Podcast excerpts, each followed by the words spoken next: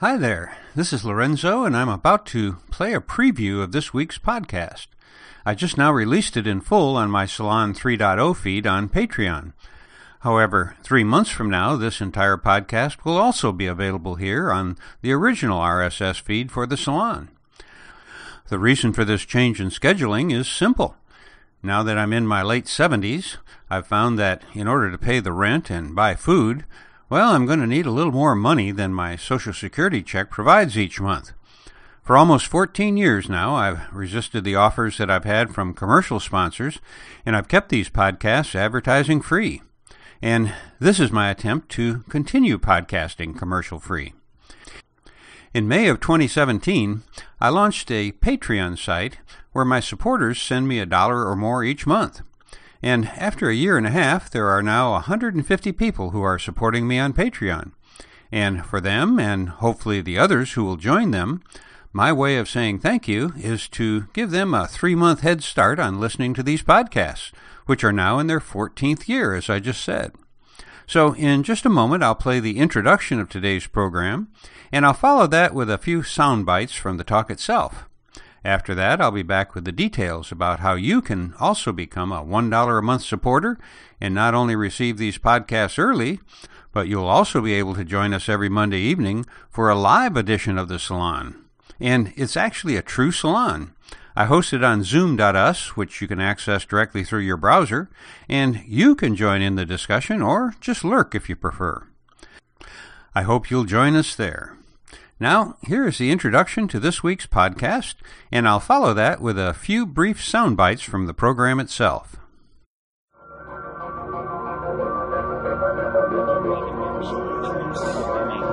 musical linguistic objects.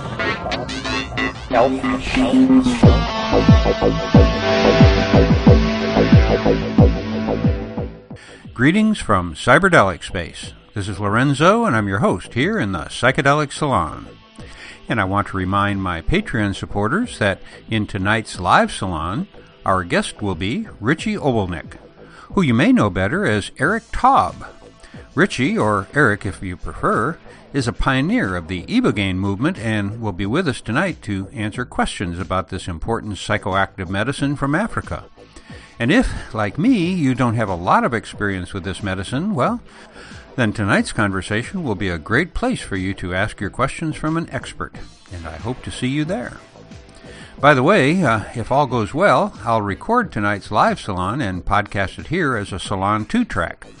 As you know, I've been numbering the Salon 2 podcast a little differently from the main track because these recordings are coming from our fellow saloners and aren't solely my work. And I think of these live salons that same way because, well, everybody there has a chance to join in the conversation. And before long, I'll begin podcasting a major series of Salon 2 programs. These programs are being coordinated by the Lakey sisters, from whom we have already heard one of their programs, and this series is going to feature a major work of psychedelic literature.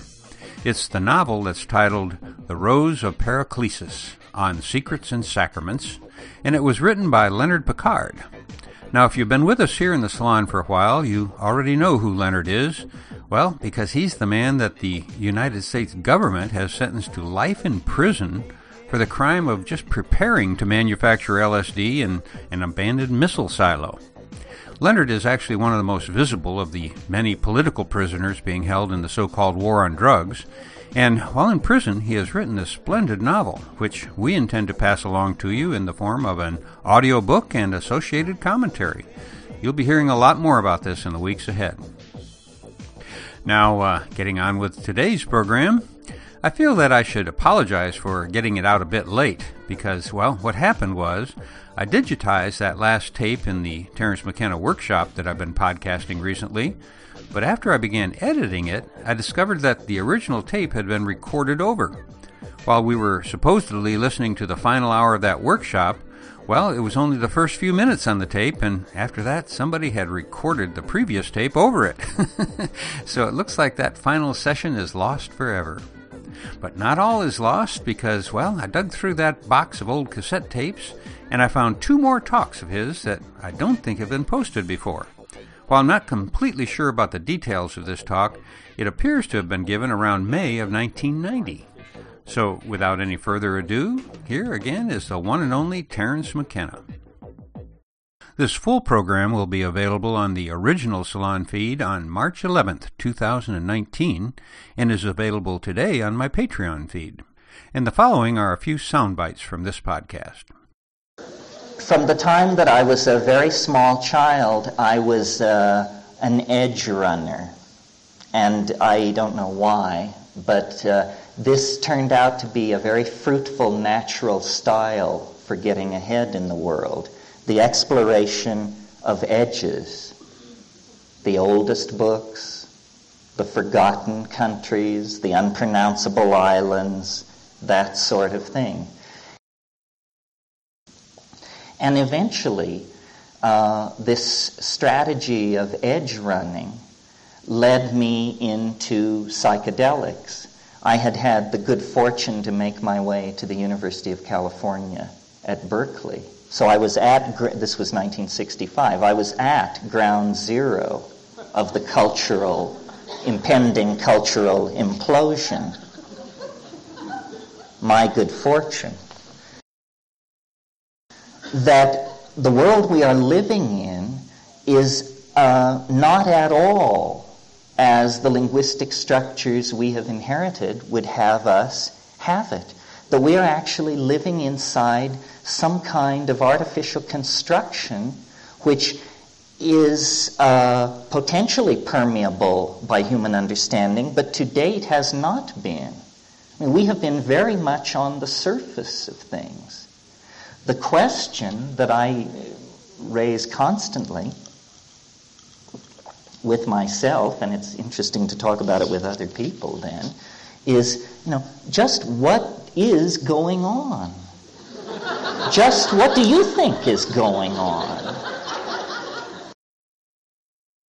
What we have here is a kind of creature made out of information, apparently loose in an environment of meaning, on the surface of a planet upon which gene swarming is happening.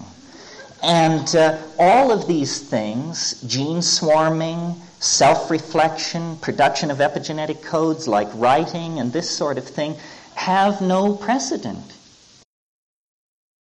Do you get this breakout away from genetics, away from the raw transmission of hereditary characteristics, and into a whole new realm of being, a whole new ontos of possibility, which is epigenetics, codes, self generated language, song, dance, uh, painting, chanting. All of these things are forms of expression, but they are not genetic expression. Have you ever stopped to consider how many people didn't screw up for you to be sitting here tonight? You know, your ancestors, how many times there were opportunities for, you know, the saber-toothed tiger to strike back, or the hunt to fail, or the fever to sweep through, or the breast to go dry, or how many times were there opportunities that somebody had their eye on the ball, somebody paid attention? You are the inheritor of that process. Well, then at still higher levels of psilocybin ingestion, you get the full blown psychedelic ecstasy, which even we as moderns, with Heidegger and Husserl tucked under our arm, we don't know what the hell's going on. We are as primitive in the face of it as people in the Magdalenian were. But I believe that shamanism, in its heyday, was, you know, not